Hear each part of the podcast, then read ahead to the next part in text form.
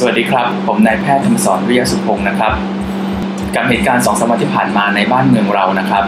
ทางรายการ Weekly Evidence Update ก็ขอแสดงความเสียใจต่อทุกการสูญเสีย และหวังว่าประเทศไทยของพวกเรานั้น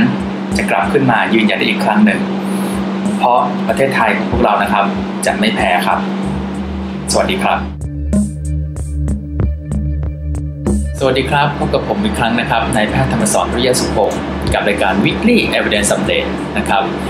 วันนี้ผมขอพูดถึงยาลดความดันกลุ่มที่เราใช้กันบ่อยๆ คือกลุ่มไดยูเรติก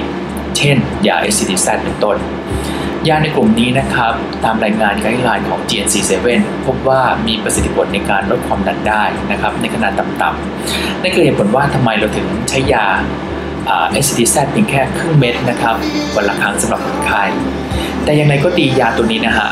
เนื่องจากมีรายงานก่อนหน้านี้ว่า อาจมีผลในเรื่องของ mortality ที่เพิ่มขึ้น ฉะนั้นการใช้ยาในกลุ่มนี้อาจจะต้องมีความระมัดระวังอย่างสูง และอาจจะต้องมีความจำเป็นที่ต้องใช้ยาตัวนี้คู่กับยาชนิดอื่น เพื่อเพิ่มประสิทธิผลในการควบคุมความดันนะครับสำหรับรายการ weekly evidence update ในครั้งนี้ก็ขอจบลงเพียงเท่านี้ สวัสดีครับ Oh